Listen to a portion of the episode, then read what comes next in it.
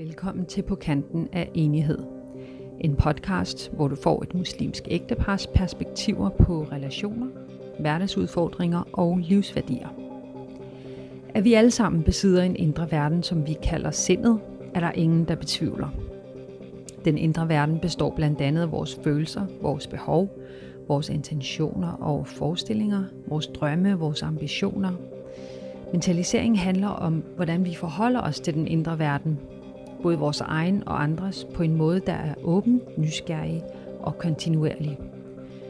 Du kan forestille dig, hvorfor dette er særlig vigtigt i et ægteskab, hvor man deler så meget af sit liv sammen. Mentalisering er derfor omdrejningspunktet for afsnit nummer 26. Vi taler om, hvordan de bedste rammer for en god evne til at, til at mentalisere er dybt afhængige af en tryg tilknytning til vores forældre. En evne, som vi tager videre med os, når vi selv danner familie.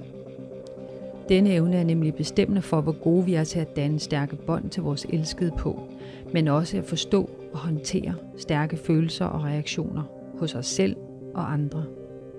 God fornøjelse. Så er vi tilbage. Velkommen til. Velkommen til på kanten af enighed. Mm. Mit navn det er Abdelkarim, Og mit navn er Hamida. og øh, vi glæder os til øh, endnu et afsnit her. I dag øh, skal vi tale mentalisering. Mental hvad? Hvad kaldte du det? Mental hvad for noget? Ja. Mental hvad for noget? Yes. ja. Vi har i sidste uge, øh, eller i sidste afsnit, har vi talt om, hvordan vores parforhold hænger sammen med, med vores opvækst, vores barndom, vores faktisk helt øh, spæde øh, fase af vores liv Mm. I forhold til, hvordan vi, hvilket type forhold vi har udviklet med, med vores forældre og med, med os selv, vel, kan man også sige i en mm. vis forstand. Uh, vi har talt de her forskellige tilknytningsstile. ja. Uh, Hvordan de ser ud. præcis, vi har gennemgået Mm. i sidste afsnit de her fire forskellige tilknytningsstile. Mm.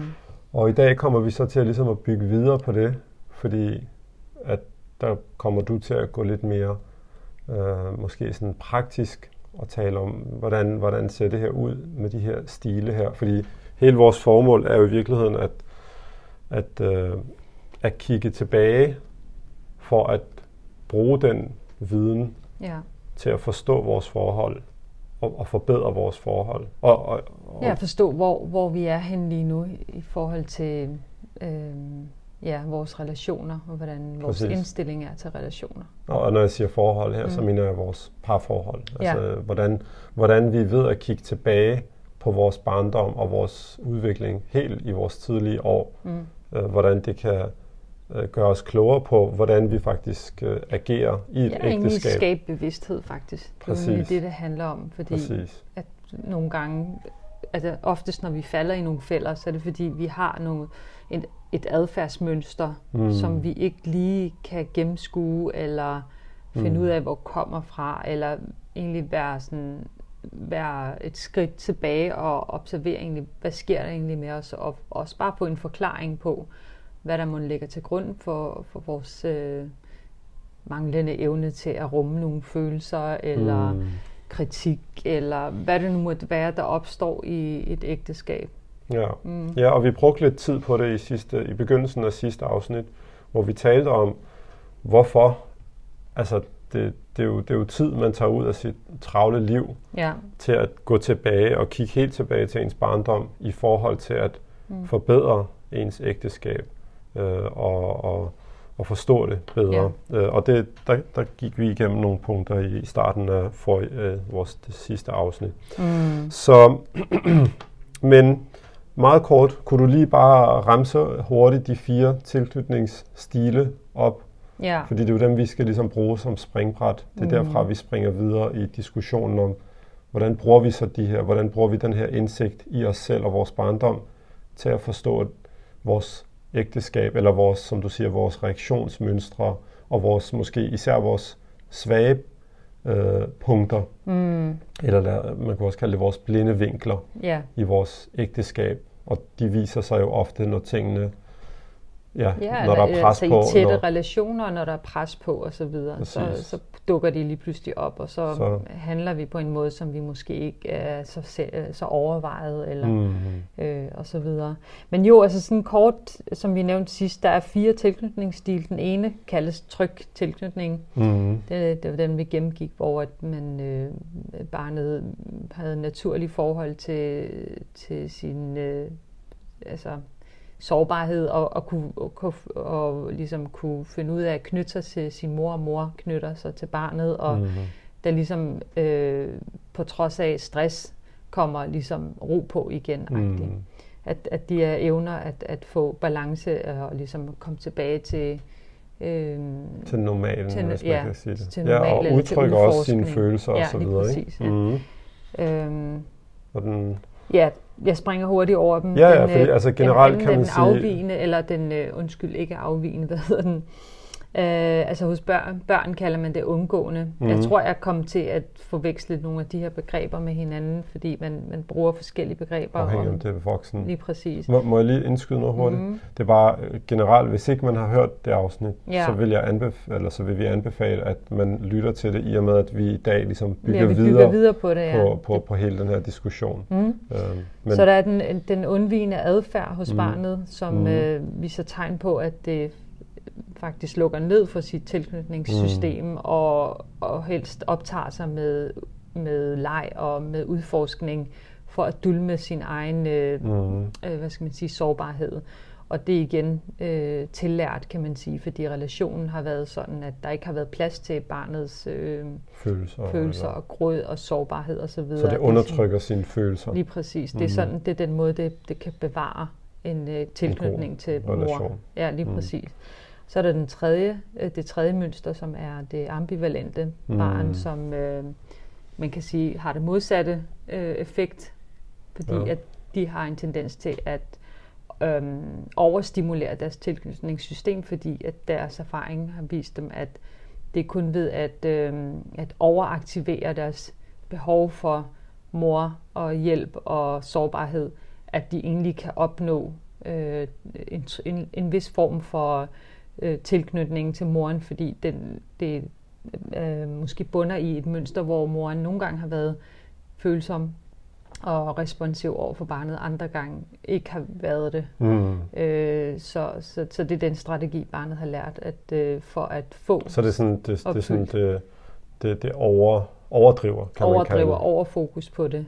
Og Ja, og det, det, det, det er hvor det ikke falder til ro Nej, lige øh, i præcis, den her ja. Og- fremmede situation. Det falder nemlig ikke til ro, Mm. og det har en tendens til at underminere udforskningssystemet. Det vil sige, det er... Mm. Nå, ja, ja, ja. det er sådan, øh, det, det, det, ja, det, det er ikke sådan et øh, barn, der, det der, der går væk Ja, lige fra, præcis. fra moren øh, Ja. naturligt og går ud og Mm. udforsker. Det undertrykker behovet for udforskning Mm. til fordel ja. for et overfokus på tilknytning. Ja. Mm. Hvis vi skal ligesom bruge de her to poler til Ja. at, at øh, markere en vis form for territorium. Ja, og det var du også om, ikke? inde på sidst, Ja. kan jeg huske det. Altså de her De- to, lad os kalde det menneskelige behov. Ja, systemer, eller hvad man nu Systemer. vil kalde dem, som driver os frem i verden. Vores Mm. behov for fællesskab og vores behov for selvstændighed. Mm. Øhm, Og de bliver jo også rigtig aktuelle, når vi så taler ægteskab, parforholdet ja, og ægteskab, ikke? fordi de er jo også meget øh, i, i, i, i spil, Ja, kan man sige, begge, i et begge ægteskab. behov er i spil, mm. kan man Mhm. sige. Ja. Ja. Og det sidste øh, tilknytningsstil, øh, øh, det er et, et, et, en stil, der er mere sjælden, og som egentlig er forbundet med, med øh, altså sådan svær svigt af barnet, og, og i virkeligheden giver det, altså ligner det faktisk begge, at det, det tager fra begge af de utrygge øh, stil. Det vil sige, der er både elementer af, af afvisning og undgåelse og ambivalens, Mm. og, og så kan der også være andre elementer af, af frygt indblandet i adfærden, og øhm, noget ad- adfærd, der ikke er organiseret. Man kalder det Præcis. desorganiseret, fordi Desorganiseret. det har ikke, det har ikke en, en strategi for, hvordan det skal øh, opfylde Der er ikke, et, der er ikke et øh, fast mønster. Det nej. er meget afvigende Lige fra. præcis, ja. Mm. Okay. Øhm, ja, så det Ja. er sådan...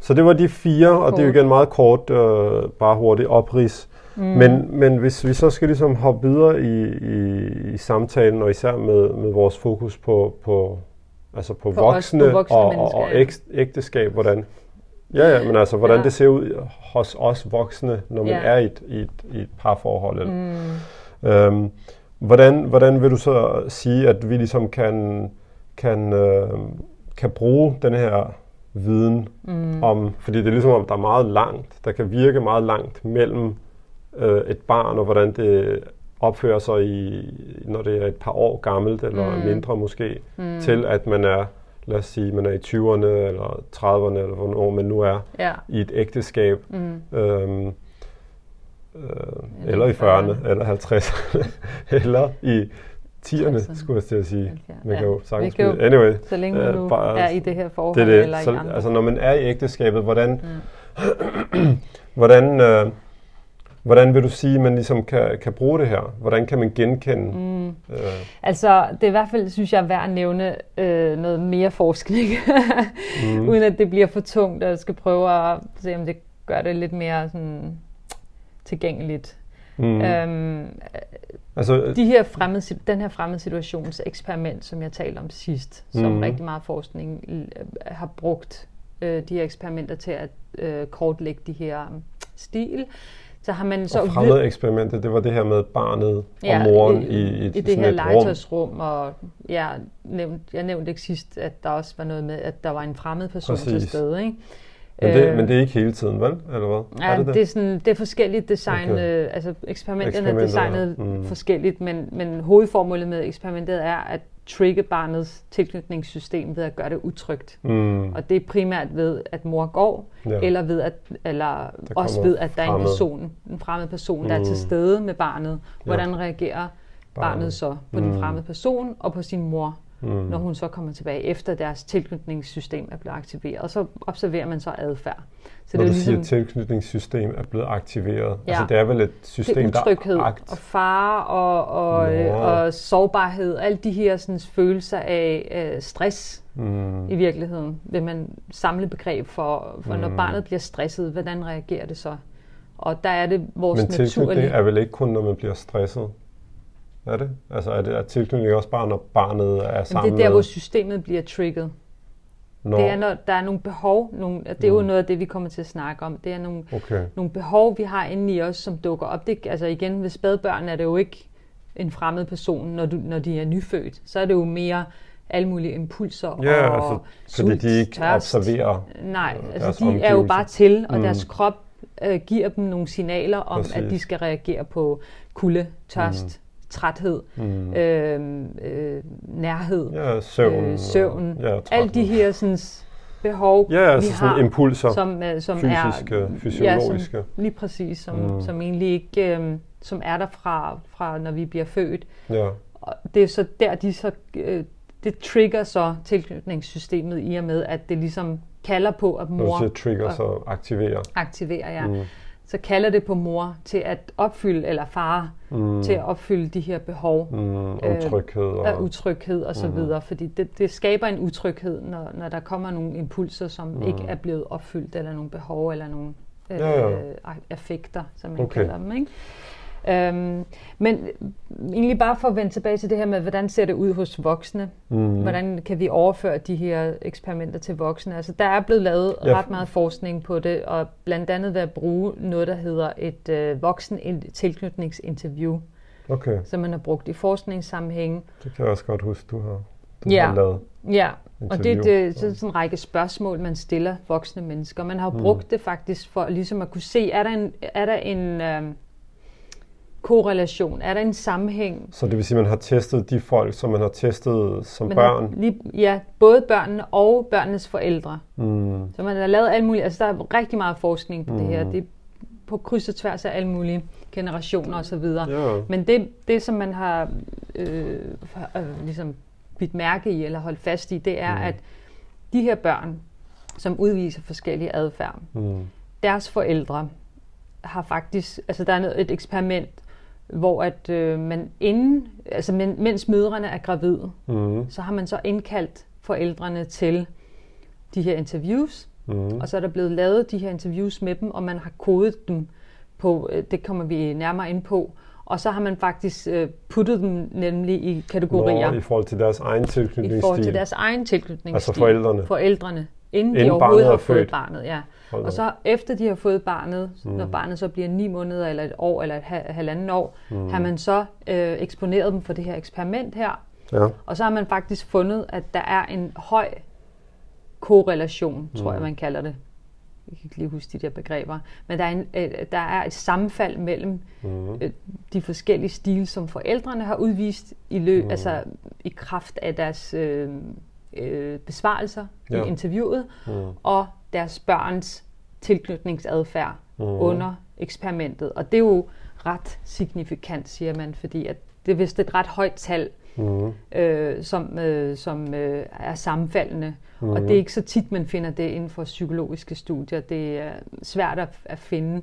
Så, øh, ja, så stort et sammenfald. Ja, så, så, stort et sammenfald. Mm. Og det, det har jo ligesom trigget, det har styrket teorien endnu mere, at, at der er altså en sammenhæng med, hvordan vi som voksne, øh, øh, vores altså, indstilling til forhold og præcis. relationer og kærlighed og nærhed og selvstændighed, og hvordan det så viser sig i vores børn. Altså et mønstret gentager sig. Lige præcis. Mm. Men hvordan øh, hænger det sammen med, fordi nu gik du tilbage mm. til, altså før barnet blev født, og ja. des forældre. Men hvad så, hvis vi går fremad til ja lad os sige, hvis vi nu tog... Og så har man så netop også fulgt op på nogle børn, og ja. fulgt deres ligesom, tilknytningsadfærd. Øh, og så har man lavet andre, lige præcis, så har man mm. lavet andre måder, designet mm. eksperimenter på andre måder, men det viser sig, at, at den holder ved. Ja. Øh, den grundlæggende altså- stil holder ved. Øh, som femårig og som 18-årig og så senere som voksen. Okay. Ja. Og hvordan, når du siger holder ved, hvordan så altså i parforholdet? Hvordan, mm. Hvordan det, tænk, kan, det hvordan... tænker jeg lige, vi, kommer, vi, vi kan komme øh, ind på lidt senere. Eller, eller jeg undskyld, synes, ikke være... i parforholdet, undskyld, ja. i voksenlivet, lad os sige det bare generelt. Ja. Altså, fordi... altså det her interview, mm. øhm, det her voksen, øh, voksen tilknytningsinterview, som mm. man har brugt til at vurdere forældrenes tilknytningsstil, den tager mm. udgangspunkt i at uh, stille en masse spørgsmål til øh, ens egen øh, barndom og hendes egen, øh, hvad man kan altså huske. Interview, interv- den interviewet bliver stillet spørgsmål om ja. sin barndom. Jeg har selv brugt det i mm, forskellige i din, sammenhæng. I, øh, under din ja, uddannelse? under min uddannelse til at øh, lave forskellige interviews med nogle testpersoner. Mm. Og, og det tager udgangspunkt i at, øh, at prøve at, at, øh, at få folk til at fortælle om deres øh, indstilling og så øh, alt afhængig af indstilling til hvad? Øh, indstilling til deres relationer, hvordan de kan huske deres forhold var til mm. deres forældre, hvordan de kan huske, de reagerede, øh, når de var utrygge, hvordan deres forældre reagerede, og hvordan øh, at beskrive nogle, nogle særlige ord, mm. der øh, at bruge nogle bestemte ord, som ligesom dækker for den måde, som de oplevede deres forhold til deres forældre var. Mm. Og så bliver man også ud over det bedt om at komme med nogle konkrete eksempler, på de her, sådan, hvis du for eksempel siger, jeg kan huske mit forhold til min mor var meget øh, kærligt. Mm. Øh, og øh, ja, så kan du komme med fem begreber, det er som regel det, man beder om. Og så kan man så spørge ind til, okay, kan du komme med nogle eksempler på, hvordan du, altså, hvad der ligesom gjorde, at du følte, at jeres forhold var kærligt. Mm. Øh, og så svarer folk jo vidt forskelligt på mm. det her. Og der er også nogen, der siger, at det var meget strengt, for eksempel. Ikke? Og så kan man så komme med nogle eksempler. Og tri- hvad skal man sige, tricket her er, handler ikke så meget om, hvad det er, folk fortæller, at der konkret skete for dem, eller du ved sådan, at vores forhold var meget kærligt. Øhm, spørg, hvad hedder det, tricket ligger i, at der er sammenhæng, og at det giver mening, at der ikke er nogen modsigelser i, I, øh, i, den måde, ja, i den måde, man svarer på. Altså, mm. Nu kan jeg, jeg kan selvfølgelig komme ind på, øh, på nogle af de her eksempler. Øhm, hvad hedder det? Øh, ja, nu råder jeg lidt rundt i rækkefølgen, men jeg tænker, det måske er okay. Ja, altså, lad os sige for eksempel den, onde, den trygge, lad os starte med den trygge tilknytning. Den, den trygge, som er den, altså, som er den optimale, den, den gode ja, tilknytning. det er den, der ligesom skaber mest bedst gruppen for, at man, man, øh, man udvikler øh, en god evne til at håndtere stress og at øh, Mm. berolige sig selv under øh, Under stress. under stress eller at øh, øh, være åben for problemløsning. Altså den er forbundet med rigtig mange positive ting, Ja. øh, og derfor siger man den gode, selvom Ja. at i virkeligheden at de andre adfærdsmønstre øh, eller tilknytningsstil er jo også adaptive. Øh, det vil sige, de er også gode i deres kontekst. Det, det, det er Mm. vigtigt at vide, at vi udvikler stil, der passer til den kontekst, vi lever i. Ja, altså at de er, de er naturligt ligesom øh, affødt af, Ja. den, af de omstændigheder, et barn vokser op Lige under. præcis. Ja, så, så Ja. man kan sige, en hver den stil er, er de den rigtige formål. stil, fordi Ja. hvis et barn havde en, en tryg tilknytning i Mm. en ambivalent øh, miljø, så ville Mm. det faktisk tage skade. Ja, altså Så det, det det er vil ikke få det er en- opfyldt sine behov, Ja, det- rent udsagt. Det vil, det vil, øhm. Øhm. det vil skade barnet. Ja. Så det, det barnet tilpasser sig den, øh, hvad hedder det, det, situation, det miljø, er i. som det er vokset op i, Præcis. apropos vores pointe med at, men at finde ud af, hvad er det for et miljø, du er vokset op i. Præcis. Altså det her med at, at øhm, springe det led over og bare lade som om, at jamen, jeg har det jo godt nu. Det er det. Øh, Og jeg er det- Ja, jeg er voksen-agtig, og voksen, jeg er og jeg er uafhængig af mit, min fortid. Det kan Mm. godt være, at det ene og det andet, at det ikke var fungeret, eller mine forældre kom fra krigshavet land, eller de var socialt Eller de var stressede. belastet, eller, de eller var, hvad det nu er stresset. Jeg er, jeg er mig selv, og jeg har intet med det at gøre. Mm. Mm. Det, det, det, man, man spænder ben for sig selv, fordi det, Præcis. det forsvinder ikke. Det er en Præcis. del af ens make-up, kan man ens- sige. Ikke? ens personlighed, Ja. en, ens psyke, Ja, og når jeg siger, at det forsvinder ikke, så er det ikke fordi, at det ikke kan laves om. at det ikke kan lade sig gøre. Men, men det kræver, at man engagerer sig med det. Det kræver, at man, Man finder ud af, ved hvad er det det, der ved sker. at, øh, At at du ignorere vil det. und, undvige det. Lige præcis. Hvad hedder det? Og det er jo Og det, det- det er noget af det, vi talte om øh, sidst. for, for den undvigende faktisk øh, Mm. tilknytningsmønster. Ja. At man, man er meget sådan koblet, tingene er koblet, og der er ikke, der er ikke noget sammenhæng, Sammenhæng, på den måde. noget. Øhm, og, og der er sådan en illusion om, at man kan klare sig selv med sig selv, Mm. mm. og at man ikke behøver andre mennesker, og at øh, øh, ja, og så det omvendte, den ambivalente voksne person vil jo have en tendens til at lade sig oversvømme af sin fortid, og lade sig, øh, hvad skal man sige, offergøre, eller hvad, hvad hedder sådan noget, altså være et, være et offer for, sin, for sine Mm. omstændigheder, og vil ikke rigtig være i stand til at rykke videre, Mm. men bare nærmest være stok i, at jamen, jeg havde også bare øh, Dårlige forhold og crappy øh, forældre, og barndom jeg og- havde dårlige forældre, jeg havde dårligt det ene og det andet, og de, de opfyldte ikke mit behov, de gjorde ikke sådan for mig, og, sådan, og det er Mm. derfor, jeg er, som jeg er lige nu. Jeg kan ikke rigtig gøre noget ved det. Mm. Altså, så der er de her sådan, øh, og, og jeg, kan godt, man kan godt se i vores kultur, at, at det, at det er jo også noget, det vi kan komme til at snakke om, måske øh, ud fra, hvis vi zoomer ud, men det her med, hvad, hvad, øh, hvad bliver hvad er velset i vores kultur, og hvad er Apropos ikke at være velset. Ikke? uafhængig.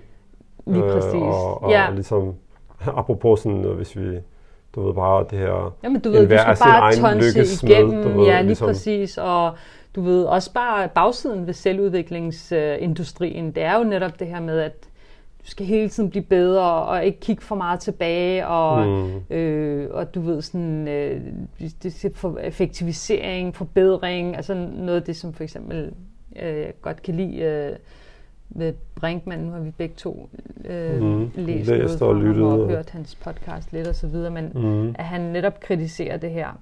Ja, altså Øh, den, sådan, den, den, altså den, Den overdrevet, overdrevne på- fokus på, på, self-reliance, eller hvad det Præcis. hedder, sådan noget. Altså, du, mm, øhm, at du ikke tager højde for, at du er en del af et fællesskab, og en Præcis. del af en historie, og at du ligesom placerer dig selv i en kontekst, hvad det angår, Præcis. altså ikke kobler dig fra det, ikke? mm, Øhm, men altså, bottom line, det jeg gerne vil sige med tilknytningsinterviewet, det er, at, at det er faktisk der, hvor mentalisering bliver affødt på en eller anden måde, fordi at øhm, igennem de her fortællinger, som folk har bragt frem i, i interviewet, har man jo ligesom kunne kode øh, ud fra tilknytningsstil, og så har der, er der nogle ting, der ligesom har vist sig at gå igen hos dem, som har en tryg tilknytning som voksne. mm, Og det er en, en evne til at, øh, man, man, dengang, altså før man udviklede mentaliseringsteorien, kaldte man det refleksiv funktion. Man kaldte det, det blandt andet en evne til at, at være i stand til at trække sig tilbage og, og tale om sin, sin oplevelser, sin barndom på, mm. en, på en måde, der, der giver sammenhæng øh, på en måde, der ligesom, hvor du også tager hensyn til den person, som taler med dig, ikke kender din fortid. Det vil sige, mm. at du er i stand til at fortælle øh, sammenhængende i forhold til tid og sted og personer. Øh, og, og det, det vil sige, at, øh, at, at det bliver, at, at der er nok detaljer til, at du ligesom har det her samarbejde med Øh, altså du opfylder ligesom forventningerne til de, de spørgsmål, der bliver stillet til dig. At du svarer på dem på en, på en måde, som er fyldestgørende, uden at det fylder for meget. Øh, altså det, det viser nogle evner hos den person, som, som bliver interviewet, at de er i stand til at være åbne omkring deres... Øh, Gode og dårlige, eller lad os kalde gode det... Gode og dårlige erfaringer, ja. Fordi det er jo ikke, mm. det er jo ikke sådan, at de trygt tilknyttet ikke kun, har dårlige Tværtimod faktisk. Mm. Altså, tværtimod kan man sige, det, de undvigende har det så vist sig, mm. har en tendens til at fortælle meget positivt om deres barndom og deres mm. forældre. Men til gengæld kan de ikke bakke det op med konkrete eksempler. Okay. Og så hvis de kommer, sådan, men det bliver, det bliver meget sådan... selvmodsigende, og det bliver meget kortfattet. Nej, hvor interessant. Ja. Øhm, men, men, men, men udover, fordi nu nævnte du den, øh, den uh, ambivalent, var det den ambivalente? Nej, det her det er den undvigende, undvigende som, undskyld, som, ja. som, øh, ja, som taler som, meget positivt. Som, som maler et lyserødt billede Lige lad os præcis, sige, af ja. sin barndom, men som bliver modsigende hen ad vejen. Ja, og som og det, det faktisk der... heller ikke er i stand til at komme med nogle konkrete eksempler, og hvis man ligesom poker lidt mere, sådan, mm. så, så til, har de en tendens til at lukke et, et emne ned, eller rationalisere, eller, altså de har i hvert fald meget lidt fokus på følelser, øh, og okay. vil helst ikke dykke ned i dem. Mm. Men, men, øh, men har på en eller anden måde et meget idealiseret billede af deres forældre. Af deres øh, barndom. Ja, og deres barndom og så videre. Og hvor den undvigende for eksempel, der, deres måde at fortælle om deres barndom på, har, er tit kaotisk og, øh, og meget forvirrende for, for interviewpersonen at følge med øh, i forhold til tid og sted og personer. Hvem er det? Lige mm. pludselig bliver der nævnt et navn, og, og, og så skiftes der også i... Øh, i øh, tid. Mm. Så tales der lige pludselig øh, nutid i stedet for datid, og mm. det viser, altså der er et tegn på, at det, det er sådan en overinvolvering, at det, det, at det optager personen stadigvæk til den dag i dag. Ja, det var det, jeg skulle til at spørge ja. om, nemlig når du sagde, nemlig den trygge, mm. øh, hvad hedder det, tilknytningsstil. Når de folk, så har de ligesom et overskud til også at tage hensyn til, der sidder faktisk en og lytter. Ja, det er et aspekt af det, men der er jo mange aspekter i det, fordi der er også det her aspekt men, med at være nysgerrig på sig selv, uden at på sin egen historie, og så være åben for, at man måske har fortolket noget mm. på en måde, som selvfølgelig er et naturligt udfald af, at man er et barn, men at man er villig til at gense mm. eventet, hvis nu for eksempel man, man fortæller om et konkret eksempel på noget, der er sket, så er man mm. villig til at, at antage flere perspektiver. Ja. Øh, og man, men øh, men ja. hvor at, når du så sagde den, øh, den øh, øh, amb, den tredje? Den ambivalente. Den ambivalente. Den overinvolverede. Altså, ja, sådan, er, det, er ja. det også fordi, de sådan måske kan blive overvældet af de følelser, de oplever, når de ligesom går tilbage og, og, og, og øh, besøger ja, eller gen Ja, det er ligesom om, der ser. ikke rigtig er en... Øh, øh, det er ligesom om, der ikke rigtig er en... en, en øh, en øh, resolution eller sådan ja, en, altså, der er ikke sådan en closure. afslutning på en historie. Eller altså, historien er, er stadig mm. levende de fylder meget stadigvæk. Altså, den er, den er vel altid levende, historien, mm. tænker jeg, men den er, det er ligesom om, at den er ikke blevet tæmmet, den er ikke blevet... Der er ikke, blevet, der er ikke kommet noget mening ud af den. Ja, okay. Ja. Jamen, ja. præcis. Altså, det er, altså man det er har ligesom ikke brugt nok tid på det, mm. til at man... Men, ja, det, men altså kan man, man har en masse det? ubesvarede spørgsmål, som man måske ikke engang øh, er nysgerrig på, men som mm, man måske som man allerede konkluderer på altså, forhånd. Øh, altså den der villighed til at være åben og tage forskellige perspektiver, er der ikke så meget for eksempel. Der, der er sådan nogle meget... Øh, øh, hvad skal man det er ligesom, sige? Det gider jeg ikke forholde mig til. Eller det er for indviklet til at, øh, eller hvad? Nej, eller er det, det helt ubevidst? Jamen det, jeg tror det er ubevidst, jeg tror meget af det hænger sammen med, at der er en, et overfokus på, på følelserne mm. og på, på det, der skete, og at man ligesom øh, føl, har følt et svigt for eksempel, mm. at man ligesom ikke kan, kan fjerne sig selv fra situationen, træde, træde skridt tilbage og se, øh, se på sine følelser, se på mm. sine erfaringer med et voksent sind, mm. hvis du forstår, hvad jeg mener. Ja, ja, ligesom altså, skabe er, den er der ligesom, afstand til, præcis. at, Men- man, øh, at man på en eller anden måde stadigvæk falder tilbage til barnet. Men det, men det her, Ja. du siger nu, Ja, det lyder jo næsten som, når man ser en film, og folk sidder hos en, en, en psykolog eller en psykiater, og de, Mm. De går tilbage, øh, altså de bliver ligesom bragt tilbage Ja. til nogle situationer, og de næsten sådan, de kan ikke håndtere dem. De, de er for overvældende ja. for dem. Og der tænker jeg bare, Altså, jeg- grunden til, at jeg sådan lidt øhm, måske holder lidt tilbage med at bruge ordet overvældende, fordi at, altså for mig at se, ligger der det i det, at, at det kunne tyde på, at der er noget desorganiseret. For det, det er så det sidste tilknytning. Det er den fjerde. Ja, det er den fjerde. Det er den, hvor at du har Altså, så har meget været- trauma i dit barndom, at du simpelthen ikke kan håndtere at have de her øh, oplevelser, øh, at du kan begribe, altså du ved ligesom, du kan have dem mm, øh, fremme og tale om dem på en måde, ja, øh, der giver mening, at du ligesom Mm. lukker ned. Ellers, øh, der så igen, øh, apropos adfærd hos børnene, som opførte sig på en mærkelig måde, som ikke kunne tydes. Det vil Mm. sige... altså den fjerde, her fjerde- desorganiserede Ja, Og det er forbundet med trauma og ekstrem svigt osv. Mm. Det, altså, det er lidt noget andet end den overinvolverede, som i virkeligheden hele tiden har fokus på sit tilknytningssystem og overaktiverer det, og, og ikke rigtig kan få det opfyldt. Mm. Øhm, Men, men jeg, Ja. jeg sidder bare og tænker, apropos folk, der lytter, fordi jeg er jo lidt øh, en lytter Ja. i dag, fordi jeg, jeg er ikke inde i det, alt det her teori og så Mm. videre. ja. Hvordan, altså, det er jo de færreste, der lige pludselig begynder at lave tilknytningsinterview Mm-mm. øh, og alt muligt. Altså, hvordan, hvordan, altså, vi kommer sikkert til at vende tilbage til det og tale om det igen, men Mm.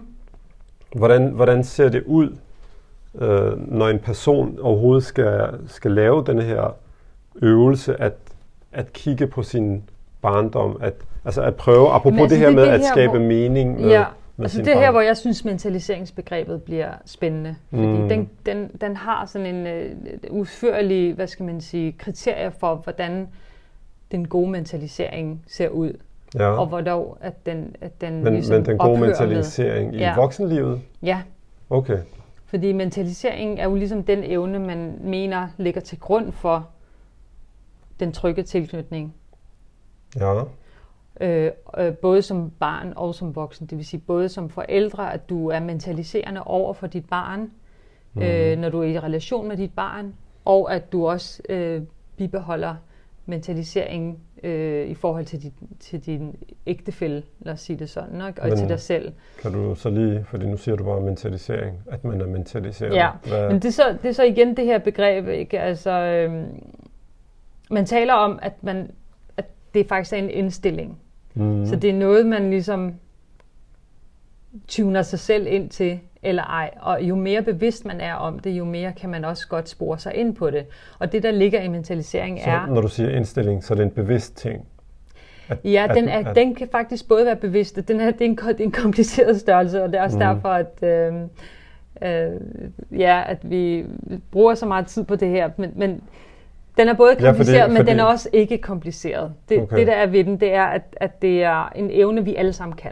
Der er ikke Mhm. nogen af os, der skal ligesom gå i skole for at lære at mentalisere. Så det er som sagt Mhm. noget, der bliver affødt i relationen mellem Altså igennem mor og barn. opvækst. Lige præcis. Mhm. Mor og barn eller far og barn, eller mm. Omsorgsperson. omsorgspersoner. Ikke? Nu Mhm. siger jeg mor meget, og jeg Mm. mm. ikke have Jamen, folk det har vi skal talt om i nogle andre lægge, afsnit. øh, lægge skyld på mor, fordi det er også noget, jeg synes, vi lige skal komme ind på det her med, hvordan, Mm. Hvordan hænger det sammen, at der er så meget pres på, at moren skal udføre alle de her ting, og, mm. og så Mm. det, det kan ikke være rigtigt, at naturen har skabt sådan et skrøbeligt system, der hviler på en persons mentaliseringsevner. Hvis de ikke kan formå at være mentaliserende over for barnet, så falder korthuset, og så kommer der alle mulige dysfunktion ind, og overlevelsesstrategier, som ikke er hensigtsmæssige på længere sigt, selvom mm. de måske kan være gavnlige i situationen. Ja. Apropos det her med, at stile har en adaptiv funktion. Anyway, mentalisering som sådan. Man kan sige, der er nogle kriterier, der ligesom ligger til grund for det. Nogle beskrivelser, mm. nogle øh, kendetegn ved mentalisering. Og det er for det første, at man, man siger kort, at man har sinde på sinde. Og når man siger sinde, det vil sige et sind, Mm. det er så både sit eget sind og den andens sind Okay. i sinde. Det vil sige, at man behandler et barn, selvom det er et par timer gammelt, et minut gammelt, som Mm. et, et menneske, et væsen, der også har et sind. Mm. At man behandler det ikke som et stykke træ eller sko, eller hvad det nu er. Mm. Så det er den indstilling, og den er nu naturlig for alle mennesker i en eller anden grad. Ja. Øh, øh, selvfølgelig er der nogen, der virkelig kan mangle den, og andre øh, kan have den øh, en meget udviklet øh, stadie. Øh, så, så det er sådan det, der ligesom er definitionen på, hvad mentalisering er for noget. Men det vil sige, at det her, det lyder som sådan en tredje position, så du ligesom stiller dig bag dig selv, hvis man forestiller sig, så man prøver at, at kunne både have den anden forståelse for den anden, Mm, øh, eller iagtagelse af den anden, men også sig selv, fordi du sagde at have sinde både sig selv Ja. og den andens sind. ja. At, man, at, man, øh, at det, der ligger i at have sit eget sinde på sinde, det er jo, at, at, man, at der er en række ligesom, øh, indstillinger, man har til sit eget sind. Det er blandt Mm. andet, at man er nysgerrig, for eksempel, mm. at man er Mm. åben, at man er udforskende på sine følelser. Hvad Mm. sker der lige nu? Mm. At man, øh, jeg har skrevet nogle ting herned, bare for at huske mig på det, at man for eksempel øh, øh, har, har en evne til at, øh, at, at skifte perspektiv, for eksempel. At se tingene fra barnets, igen apropos det her med at have barnets sind på sinde også, at man ligesom øh, tilgår mennesker med, øh, med alt, hvad det indebærer at ændre mentale processer, som for eksempel, at vi har affekter, vi har følelser, vi har drømme. Hvad vi er har, forskellen mellem affekter og følelser? affekter, det er igen det her med, at, øh, at vi har øh, behov, Nå, som kan være fysiske eller psykiske Okay. behov, som, vi, øh, som opstår kropsligt. Okay, okay. Øhm, Og følelser. ja, og jeg ved følelser. godt, jeg slynger ud med en masse begreber, og det er godt, Mm. du lige bremser mig for at øh, få, få styr på, hvad det er for noget, der egentlig menes. Mm. Men du er ved at sige, at vi har affekter og at vi, følelser. vi øh, og, tilgår hinanden mm, som væsener, der har alle de her egenskaber i os. Vi har Mhm. ønsker, vi har håb, vi har drømme, vi har følelser, vi har fantasier, vi har forestillinger, vi har alt, hvad, hvad hvis vi skal ligesom sige, hvad er den mentale verden? mm, Og det er sådan, vi forholder os til hinanden. Det er derfor, jeg sagde, at det også handler om, at det er en indstilling. mm. Det er ikke bare noget, vi gør. Okay. Må jeg, må, jeg, Øhm. må jeg også bruge et eksempel? Ja, og så kan endelig. du måske lige bruge det, Mm. øh, sådan så jeg bare ser, om jeg har forstået det nogenlunde. Så når vi to, vi clasher med hinanden, Mm. for at bruge mentalisering i sådan et lidt dagligdags øh, eksempel, ikke? Mm. Øhm, især hvis vi, sådan, hvis vi virkelig clasher lidt, ikke? Ja. Så det du siger med at kunne have sinde i sinde, Mm. altså jeg kan godt genkende, at hvis vi clasher, altså hvis vi virkelig skændes og virkelig er uenige, og der er følelser på spil og alt muligt, Mm-hmm. øh, alhamdulillah, det er ikke så tit, øh, det sker, men det sker jo, Mm. sådan er det. Ja. Øhm, så, så, så når du siger det her at have sinde på sinde, eller, ja, så, så kan jeg genkende i hvert fald, at der er en, der er en fase, eller mange gange så er jeg et sted, hvor jeg kan slet ikke se mig selv.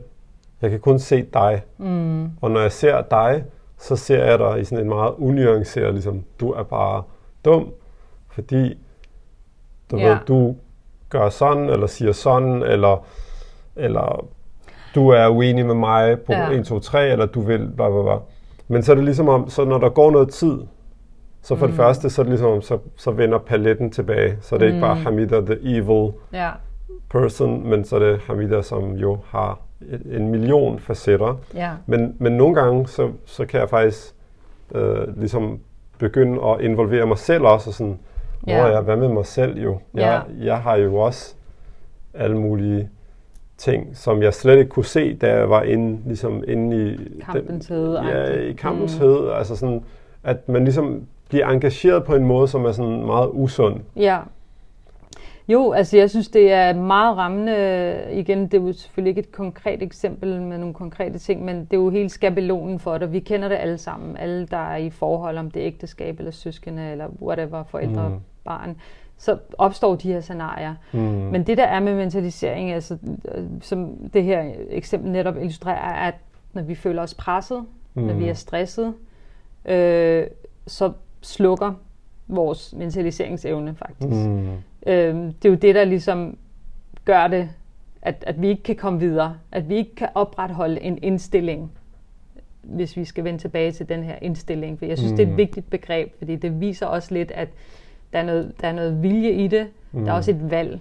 Mm. Altså, øh, og en øvelse i at blive ved med at vælge at være en mentaliserende. Mm. Fordi det, det er ikke noget, der er givet. Især, altså særligt når vi er stresset, så kalder man det arousal, og så slukker vi simpelthen for vores mentalisering. Vi er ikke i stand til at mentalisere, når vi er stresset, mm. når vi er bange, når vi er usikre, når vi føler os såret, skamfulde. Alle de her følelser, som er negative og stresser os, de slukker øh, rent fysiologisk for vores evne til at Men... have sinde på sinde. Og så bliver det bare meget farvet og meget sort-hvidt og meget, øh, hvad skal man sige, ja. Og, og det er sjovt, du mener, at du talte om det her med, at når man så køler ned, fordi ja. der er et begreb inden for mentaliseringen, jeg kan ikke huske, hvem der, der har formuleret det, men det hedder at smede, mens hjernen er kold. At smede, mens hjernen er koldt, ja. i modsætning til I, normal. I modsætning til normal, hvor man smeder, mens hjernen er varm. Der skal man Hjern. ikke smede hjernet. Mm. ja, øh, Undskyld, og det er meget vigtigt, at man husker på, at man ikke skal begynde at... Altså, det, det handler også om at få styr på sin Ja, at man skal ikke blive affekter. for ivrig, man skal acceptere, at nu er man bare... Ja, og så vente til, at, at det er kølet at, ned, at, fordi så, så kommer evnen igen. Mm, den skal nok komme tilbage, den okay, kigger så ind. man kan, ikke, man kan ikke tvinge sig selv til at mentalisere Altså, så skal, man, så skal man i hvert fald så skal man være øvet, eller Så skal man have styr på sine affekter. Så skal mm. man ikke være i affekt. Så skal man ikke være mm. aroused. Altså, der er en kropslig mm. ting, der sker med os, når vi er stressede. Det ja. er vores hjerterytme og vores øh, øh, ja, altså stresshormon, kortisol, der bare kører i os. Mm. Altså, det, det er en fysiologisk reaktion på stress.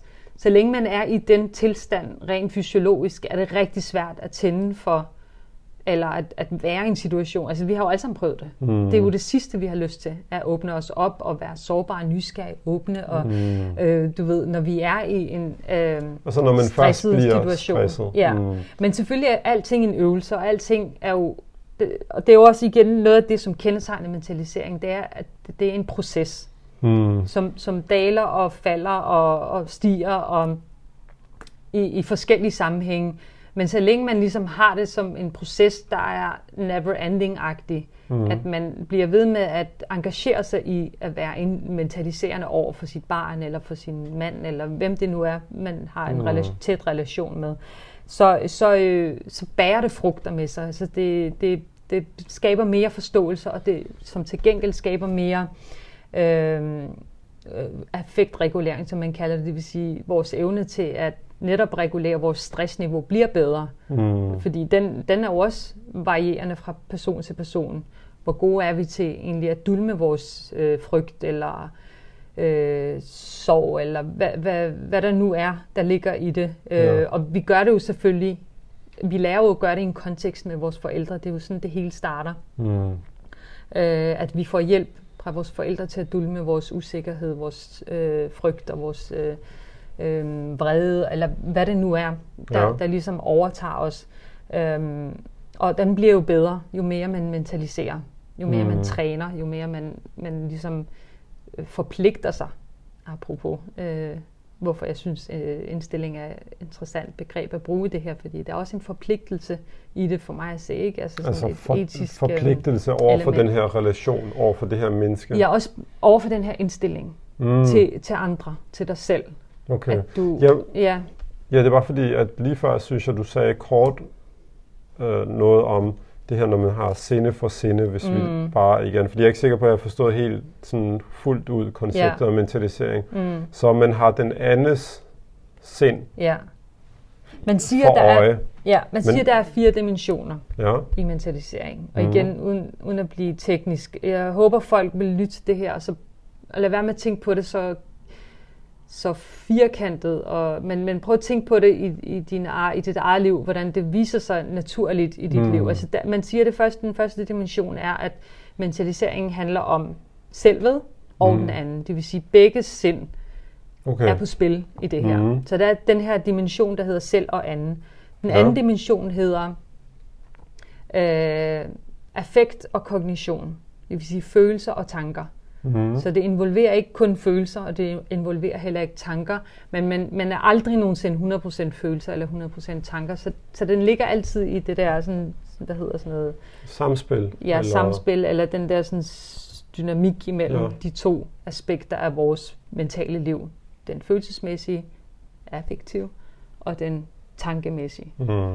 Øhm, og, og god mentalisering rummer begge dimensioner. Og god mentalisering rummer også selv og anden. Ja, så der er Mhm. selv og anden, at man har det med, Ja. og så er der det her med, at man har følelser og tanker med. Ja. Mm. Og så er der øh, det her med det indre og det ydre. Hvad ligger der i det? Øh, at man kan mentalisere.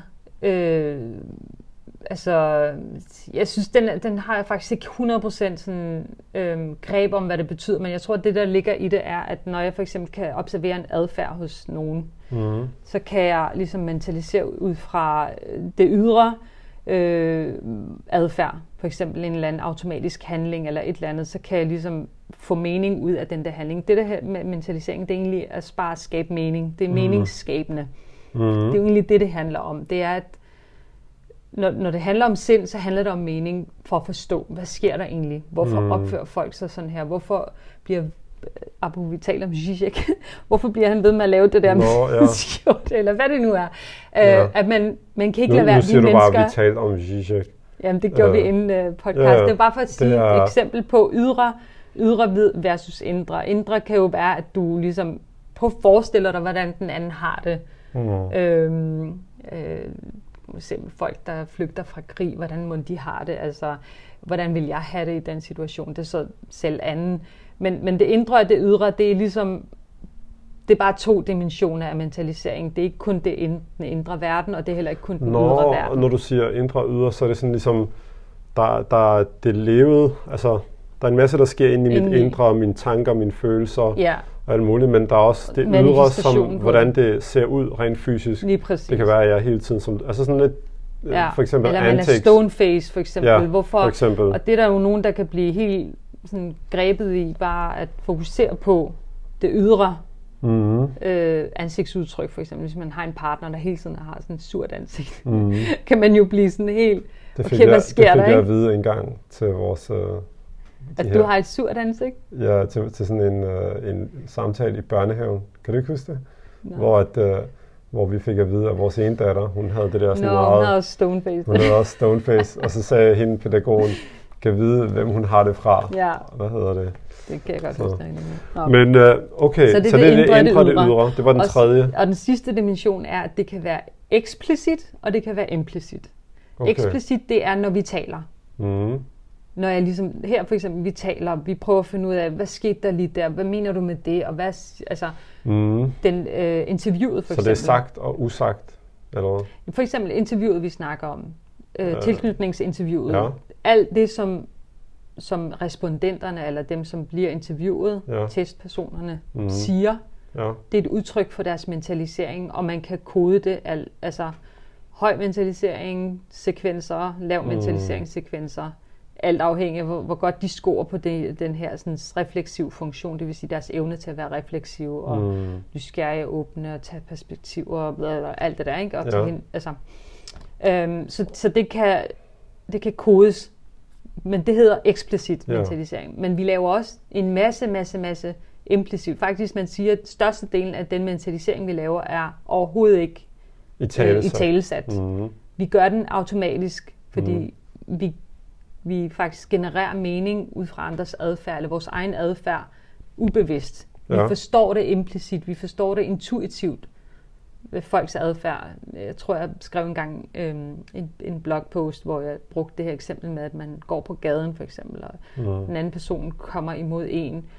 Hvordan man vælger at positionere sig i forhold til hinanden er jo implicit mentalisering. Okay, jeg kan se, at vedkommende har rykket en lille smule og vil gerne deres mm. intention. Ja. Apropos deres indre verden. De har en indre verden, Mm. som jeg anerkender implicit, Mm. mm. intuitivt, ubevidst. Og jeg ved, at vi prøver begge to at gøre vores bedste for ikke at stå inde i hinanden. Mm. Det ville vi jo gøre, hvis vi var robotter for eksempel, ikke? Mm. og ikke kunne aflæse hinandens intentioner. Men mm. fordi vi kan aflæse meget subtile budskaber fra hinanden, så kan vi faktisk gå på en gade uden at gå ind i hinanden. For eksempel mm. ind på strøget. Ja, altså når, især når, når der er mange mennesker. sommer og dag, og der er mange mennesker. Mm. Folk går ikke ind i hinanden af en eller anden mærkelig grund. Men det er fordi, vi er så gode til at aflæse de mindste cues mm. for, for adfærd og, og intention. Okay, nå, men og så sker det selvfølgelig, at man lige pludselig står og, ja, ja, sådan og ikke rigtig kan finde ud af, man skal til højre eller venstre. Mm. Men, men begge to det, står op i det mindste, ikke? Altså stod ikke ind i hinanden. Så ja, og der det, er den og det anerkendelse. Sker, ja. øh, det er undtagelsen, at det sker. Det er det, og det er derfor, man siger, at 90% af al mentalisering foregår implicit, fordi vi er så gode til at fungere med hinanden i et socialt fællesskab. Mm. At vi har det bare på ryggraden. Det er bare noget, der, der er indbygget i vores hjerner, vores måde at, være, at interagere med hinanden på. Ikke? Så den fjerde dimension er, at men, noget mentalisering er, er eksplicit. Sådan eksplicit, det er i talesat, mm. og meget af det er bare simpelthen Implicit, øh, det er et kropssprog, ja. det er ja, hvad det, ja, non-verbal ja, communication. lige præcis.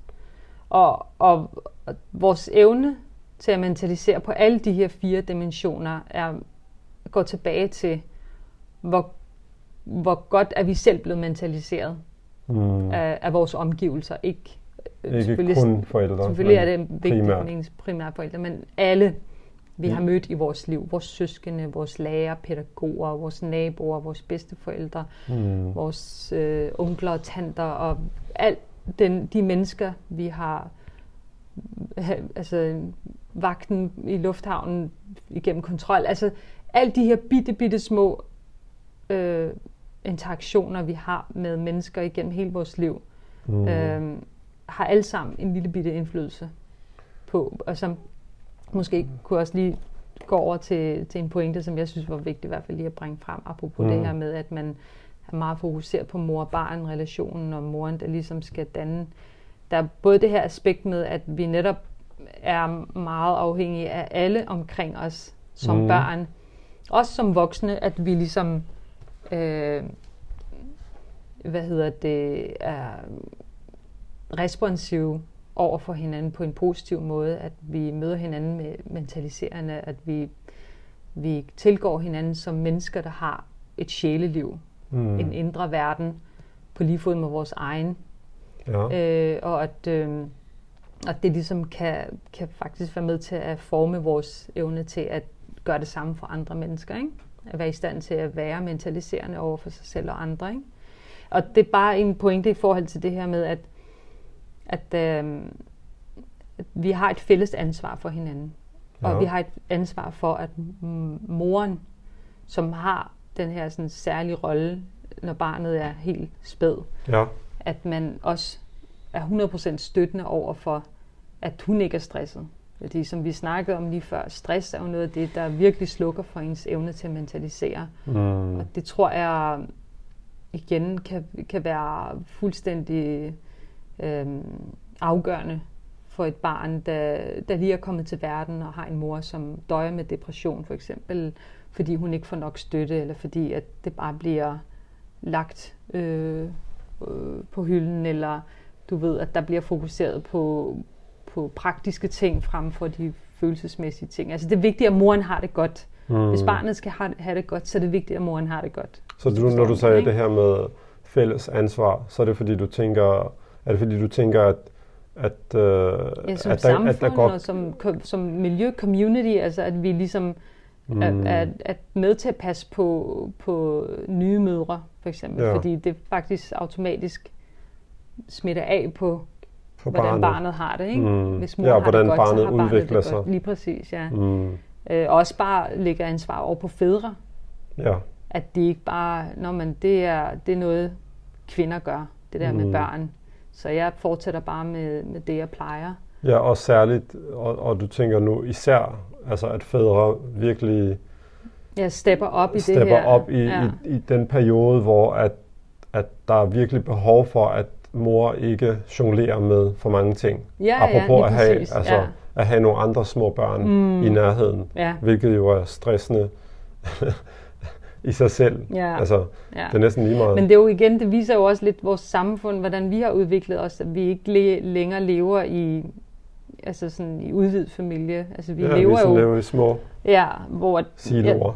Lige præcis, ikke? Altså, at, hvor man kunne forestille sig, at man måske havde sin bedsteforældre, eller sine egne forældre, som var tilgængelige eller for en, og eller- hjalp til, eller søskende, som, øh, som var ugift, eller hvad det nu er, som stadigvæk boede hjemme.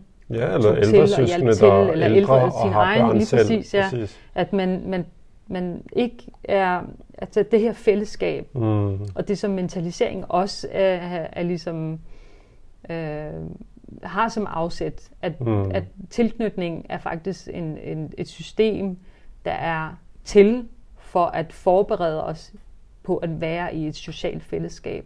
Ja, ikke sådan individer. Nej, ikke en, øh, det er ikke sådan noget øh, nødvendigvis, øh, øh, nu, det, tilknytningssystemet er til for at øh, selvet, ja, det er en del af det selvfølgelig, at ja, ja, selvet skal selvfølgelig. udvikles altså, og så videre, så balancen videre, ikke? Men, men, uafhængighed og men vi kan være... ikke klare os uden andre mennesker. Mm. Øh, Ja, og og, og den afhængighed øh, på andre mennesker er jo næsten noget, som er lidt illeset på en eller anden måde. Det er en anden Anyway, historie. Ja, og fordi vi har, vi har talt lidt om det, synes jeg, Ja. i, i de to afsnit, øh, Mm. øh, der hedder Børn versus Karriere. Og Ja. Jeg kan faktisk ikke huske, om det er et eller to afsnit, men, Ja. men, men sådan bottom line er vigtigheden af, eller det var, hvad jeg forstod, vigtigheden af, at, at især i den, den her tidlige fase, når et nyt barn kommer til, mm. og Mm. kræver jo, altså kræver enormt meget, Ja. Øh, altså næsten, man kan sige, mandsopdækker mor, mm. Mm. Ja. fordi Ja, at, der 24 er, timers det, er det, det, opdækning, ja. at, at det er vigtigt, at fædre er opmærksom på, at de skal være på Ja. så meget de kan, for at, at mor har så meget Mm. øh, overskud, Ja.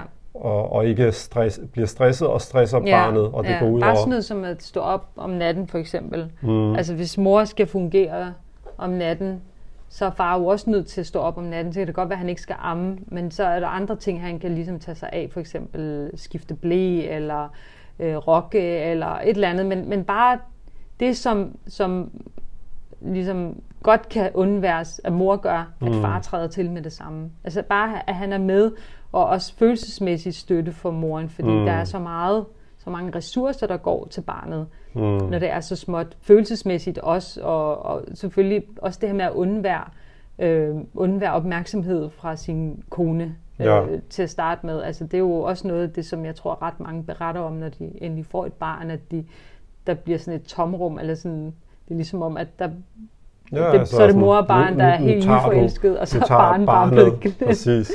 Og det Præcis. er noget, som man, jeg tror, man er nødt til at indstille sig på, at det, sådan er det i en periode, Mm. øh, når børnene er helt små, og det ikke betyder, at man har mistet sin kone, eller øh, du ved, øh, aldrig kommer til at blive intim på samme måde, som man øh, førhen. Det, det, det kræver bare alvorlige ressourcer, at, at øh, få At- de her børn til at trives og have det godt, og så videre.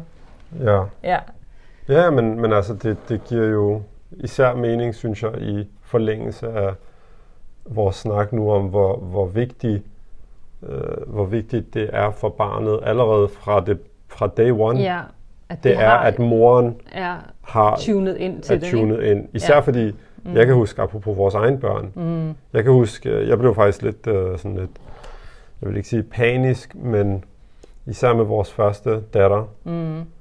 Jeg kan huske, at, at, at der gik jo øh, lang tid, hvor jeg synes barnet kunne slet ikke altså, fokusere. Jeg var sådan lidt, hvad så?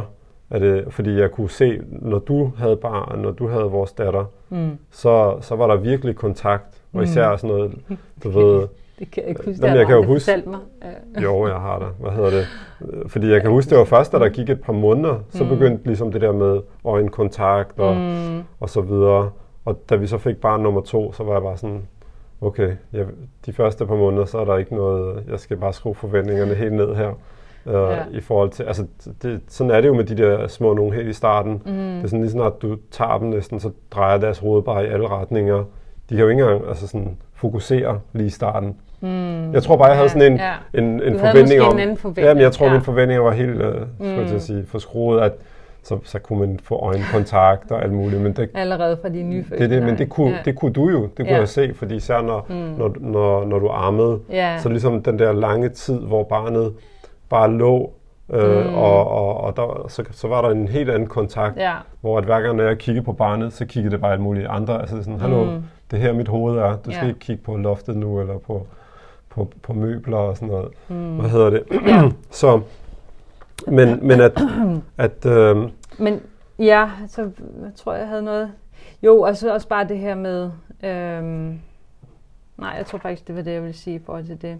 Men, men så er der den anden, den anden del af det, som jeg egentlig gerne ville have haft kommet ind på. Det er det her med, hvad der egentlig sker sådan helt konkret, når vi nu snakker om det her med, hvor vigtigt det er, at mor har overskud til at være sådan helt øh, responsiv over for sit barn ja, er helt in tune med, hvad er dets behov, og, altså særligt i de første seks måneder, lad os sige det. mm, Hvad er det egentlig, hvad, hvad sker der lige præcis helt konkret imellem? Og der synes jeg, at øh, det kan være, det er bare mig, der er nørdet, men jeg synes mm. i hvert fald, at det har givet mig meget, eller jeg synes, det har givet noget at læse, at, at skralde det helt ned og pille det ned, og så sådan at prøve at gå ind og kigge på konkret, hvad er det, der sker mellem mor mellem og barn. mor og barn, som skaber trygheden, Ja. og som ligger til grund for, at man kan udvikle med, øh, en god evne til at være mentaliserende mm. og at regulere sine følelser og affekter.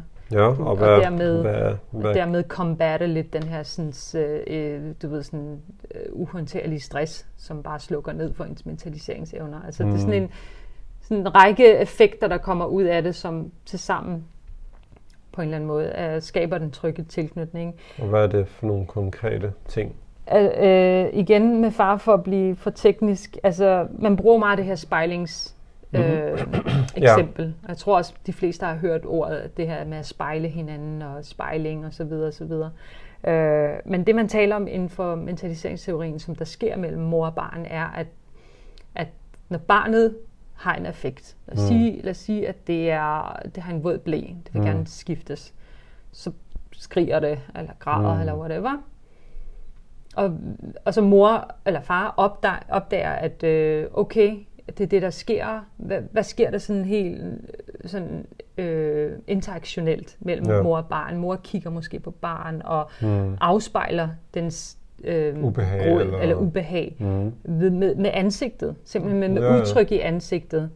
Og den her spejling, det der er trigget med den, tricket med den, eller hvad man nu skal sige, er, at den spejling, som mor laver over for barnets følelser, Mm. har en række, øh, hvad skal man sige, øh, effekter. Øh, den har, øh, altså for det første skal spejlingen, man siger det er vigtigt, at spejlingen ikke er alt for nær, og heller ikke alt for fjern. Når man siger alt for nær, så mener man, at spejlingen skal ikke være identisk. Det vil sige, barnet græder, så skal du ikke sætte dig til at græde, fordi Ja. barnet græder. Det vil Mhm. være en direkte spejling, Ja. og den er ikke gunstig. Ja. Den er faktisk øh, meget ødelæggende for barnet. ja, ja. Øhm, Så hvis barnet skriger, så skriger præcis. du også. Til gengæld giver du dig heller ikke til at grine, Nej. øh, for, hvis barnet begynder at græde, Mm. mm. hvad, hvad årsagen nu er. Mm. Men at, at der er en eller anden øh, Sådan en balance. Eller spejling sådan. af selve følelsen, men at Mm. den er kombineret med noget, man kalder en markering. Det vil sige, at du med andre udtryk i dit ansigt markerer, at du ligesom... Øh, Du forstår, eller du du... forstår, at det her, det er ikke min følelse, det er din følelse. Det er Mm. barnets følelse. Så der sker en eller anden form for markeret afspejling, kalder man det. Markeret spejling. Okay. Øhm, og den på en eller anden måde er med til at få barnet til både at kunne genkende sin følelse Mm. i moren, fordi altså, inden for mentaliseringsteorien tror man ikke på, at barnet har en implicit tilgang, ved hvad det føler. Det gør det jo ikke. Det har en effekt, og så er det morens rolle eller farens rolle til at fortolke den her effekt. Mm. Og den der og fortolkning- barnet. Ja, den der eller fortolkning, som hun barnet. laver, viser hun jo til barnet. Mm. Nå, du er ked af det, med udtryk, der viser, at, at, at Ja, de er ked af det. Og så samtidig med, at de også markerer, at det her det er ikke min følelse. Det vil sige, at man hurtigt skifter over og siger nogle trøstende ord, eller Mm. øh, ære, eller, eller i, i det hele taget laver en adfærd, eller skaber et udtryk i sit ansigt, der er forskelligt Mm. fra det, barnet føler. Det vil sige, både det, som barnet føler, og noget, der er forskelligt. Den kombination, og jeg ved godt, det bliver nørdet, Ja. Og jeg ved godt, de fleste mennesker, øh, som, har- som har en naturlig, øh, øh, hvad skal man sige, omsorgsgen og, ja. Og har en tryg tilknytning, gør det her uden at tænke over det. Ja. Vi gør det alle sammen, hvis vi observerer, hvis vi lægger mærke til, hvis for eksempel nogen, der har et lille barn lige nu, læg mærke til, hvordan du sådan automatisk reagerer på dit barn. Hvis det er glad for eksempel, så smiler du tilbage til det, men så markerer du også med noget andet. Mm. Du lader dig ikke bare smitte af barnet, så lærer barnet nemlig, at dets følelser er dets følelser, Mm. og ikke dine følelser. Som, øh, eller at dets følelser lige pludselig er en del af den ydre verden. Det vil sige, det smitter af på mor. Hov, øh, jeg, det, her, det her, der sker med mig lige nu, er fuldstændig øh, ud af ligesom... Det er det, det, det, det har en, en indvirkning på den ydre verden, og det har en, en afsmittende effekt på den ydre verden. Det vil sige, det, at, at det, det bliver sådan et monster, man bare med tiden, igen nu symbolsk, jeg snakker lige nu symbolsk, det her med, at man ligesom lærer, at følelser bare ikke er til at håndtere, mm. fordi de smitter, og de spreder Ja, sig, de- og de er De er ikke til at kontrollere. De, de er ikke afgrænset til en tilstand, jeg har lige nu, som mm. min mor godt kan se, og som hun faktisk rummer. mm. Det er så et tredje element i det her spejlingseffekt, det er, at moren er i stand til at rumme, at barnet har det skidt, for eksempel. At hun ikke selv går i panik, og at hun gennem hendes spejling faktisk viser, at hun mestrer følelserne. Mhm. Mm-hmm. Hun går ikke i panik over, at barnet begynder at græde eller noget i den stil, men at hun faktisk viser, at følelser er, de er der, mm. og de kan håndteres, de kan, de kan klares, de kan, øhm, hvad hedder sådan noget, øh, overkommes øh, Ja. og øh, kontrolleres, øh, hvad man nu skal sige. Ikke? Ja. Og det er den her gentagende erfaring, som, og det sker jo hundredvis af gange i løbet af, tusindvis af gange måske i løbet af barnets første halve år eller mm. øh, hele år, Ja. som, som så danner grundlaget for, at barnet kan, kan, kan, kan få en fornemmelse for, okay, jeg har en masse øh, erfaringer nu. Mm. Jeg har erfaring med at være, øh, have en øh, glad effekt, jeg har en erfaring med at være ked af det effekt, jeg har en erfaring med at være bange effekt. Mm. Og alle de her effekter, som jeg har haft, er blevet spejlet til mig på alle mulige forskellige måder, gennem de her ansigtsudtryk, gennem de her trøstende ord, gennem det her berøring osv., som jeg har Mm. haft med min mor.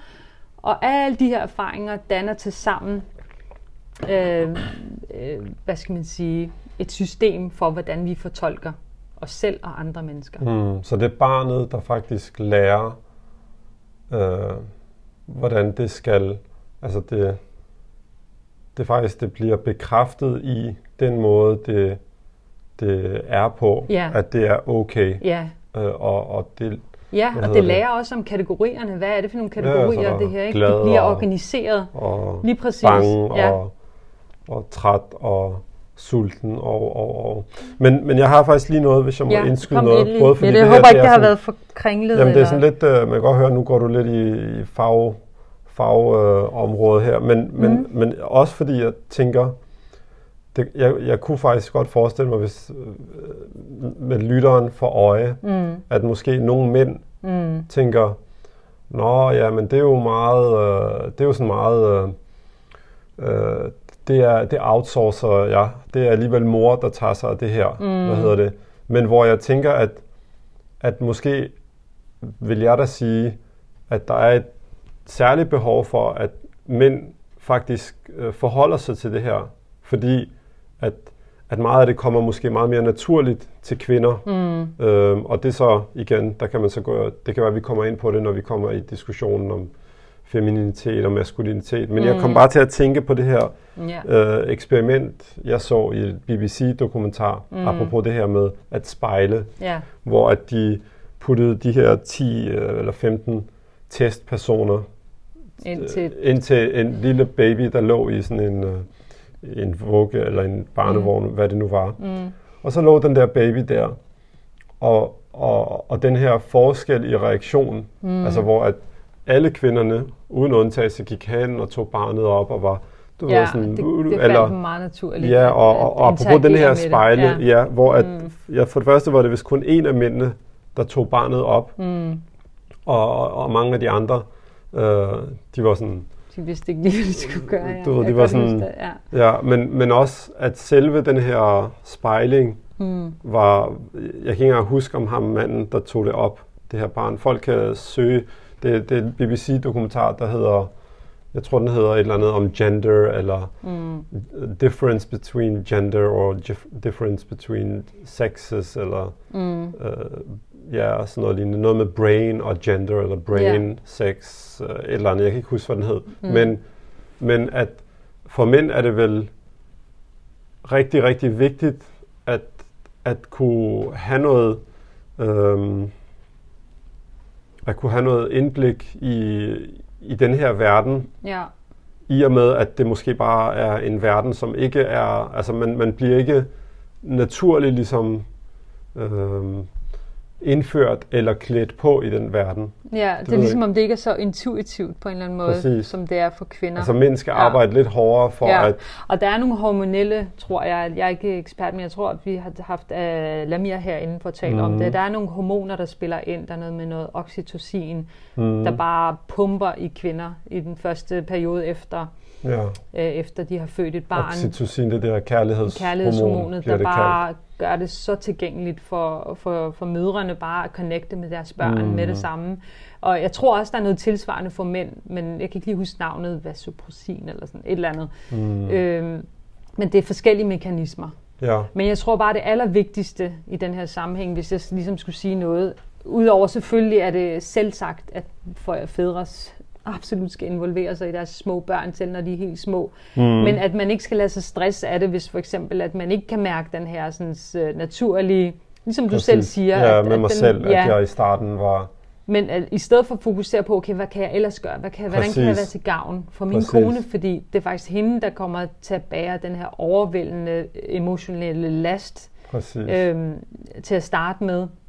Og øh, hvordan kan jeg så være der for hende? Præcis. Og støtte hende i alle de ting, hun har behov for, for at være så, øh, så tilgængelig for det her barn mm. som overhovedet muligt. Så det er, et, det er et samspil, der er ligesom et puslespil, der skulle gå op i en enhed på en eller anden måde. Mm. Øhm, og at man ikke skal negligere vigtigheden af at, at støtte moren i den her periode, fordi det er bare det er bare en, en rollercoaster ride uden og, lige. Og især kan jeg øh, forestille mig ja. i første omgang, ja. altså når man får et barn, ikke? Ja. fordi det er bare, altså det tror jeg, det er jo alle forældre kan mm. ikke genkende til det, ja. at, at der er altså bare en, en, en markant forskel fra første gang, man får et barn, til anden gang og mm. tredje, eller hvor meget ja. det nu er. Ikke? Altså, men, men der er nogle andre udfordringer. Det er rigtigt, men der, kom, men der kommer så, så andre apropos, børn, man lige skal tage sig Præcis. af, og og huske at, at være opmærksom på dem, selvom man har fået et Præcis. lille barn. Altså, så, så der er noget logistik, der også igen skal gå op der. Ikke? Fuldstændig. Men, men jeg, apropos Brinkmann, jeg hørte her bare den anden dag, øh,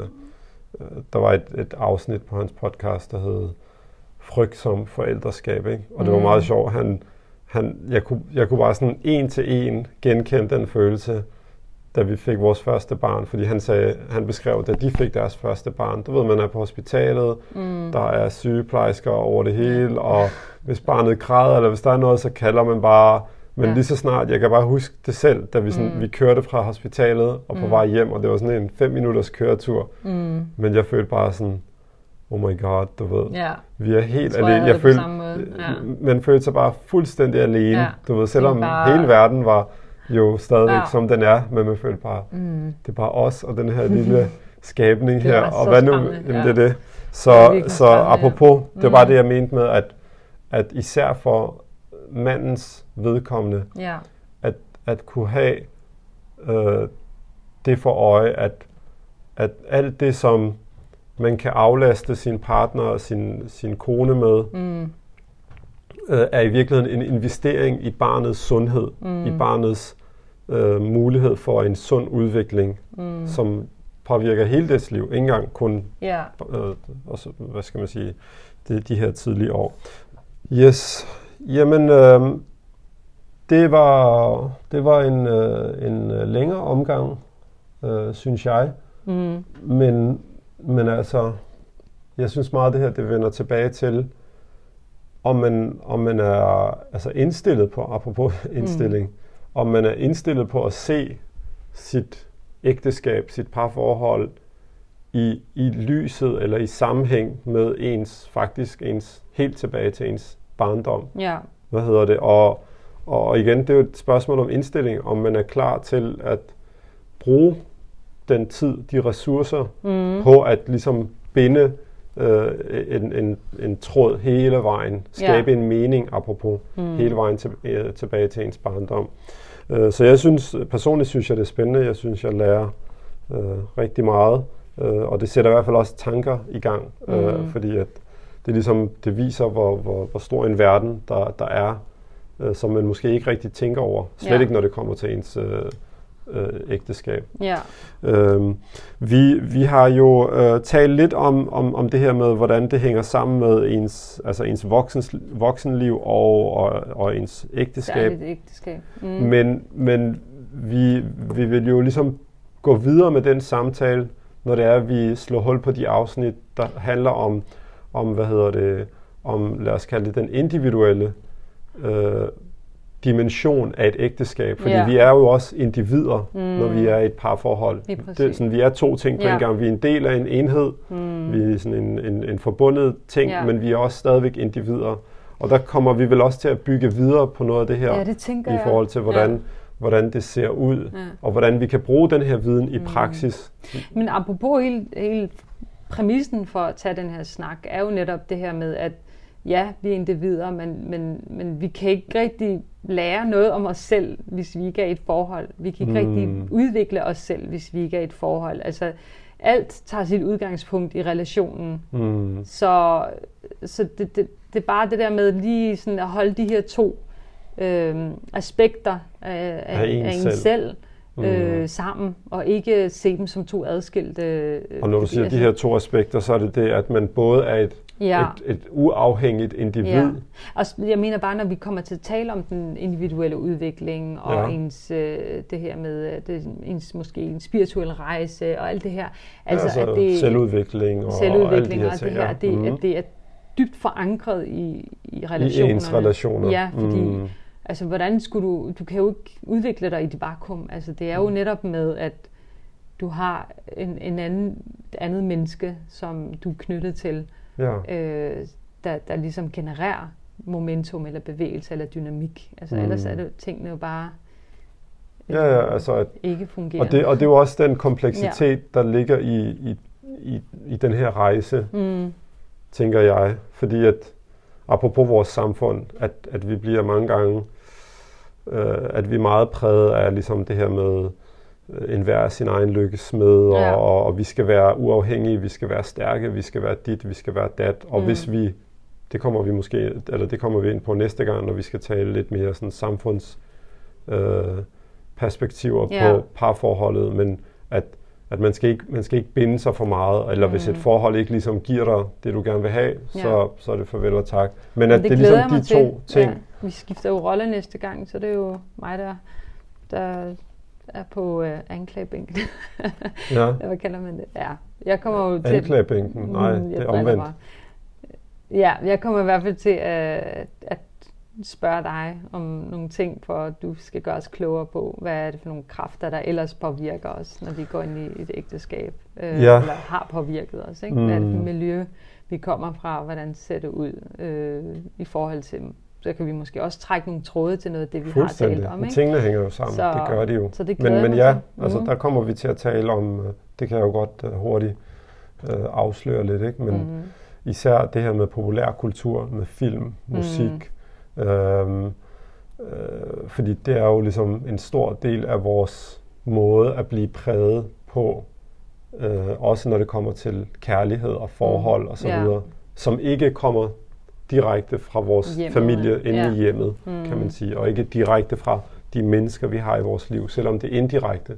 Ja. Fordi de har også læst og lyttet og set og da, da, da, da, og så videre. Men, øh, men jo, det, øh, det bliver næste gang, at yes. vi jumper ind i den uh, journey. Mm. Som altid så vil vi opfordre til at uh, dele og like og subscribe og you yeah. name it dele jeres tanker med os, hvis I ja, har nogen. endelig. Altså, øh, hvad hedder det? Vi, øhm. vi vil også rigtig gerne have nemlig noget feedback, mm. øh, fordi at nogle gange bliver vi i tvivl. at ja. vi alt for, er vi alt for indgroet i vores egen lille verden, mm. og, og vores egen lille familie og så videre, øh, så, må, og så har vi brug for jer til at hjælpe os ud af, af den lille boble, Ja. vi nu engang er i. Så Så endelig, man kan skabe endelig, noget godt sammen. præcis. Ja. Så, Men øh, så tak for, øh, for nu, og, jeg siger også tak for nu. og, og vi glæder os til at øh, høre fra jer. Øh, ja, Ja, på genhør i hvert på fald. genhør, og until next time. Salam alaikum. Salam alaikum.